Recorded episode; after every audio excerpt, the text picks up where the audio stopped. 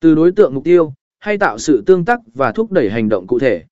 B. Chọn định dạng nội dung các định dạng nội dung khác nhau sẽ phù hợp với các mục tiêu và đối tượng mục tiêu khác nhau. Ví dụ, nếu bạn muốn giới thiệu sản phẩm mới, video hoặc hình ảnh có thể là lựa chọn tốt. Trong khi đó, nếu bạn muốn chia sẻ kiến thức chuyên môn, bài viết blog hoặc podcast có thể phù hợp hơn.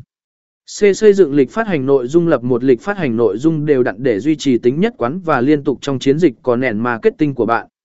Xác định thời gian cụ thể cho việc phát hành nội dung, bao gồm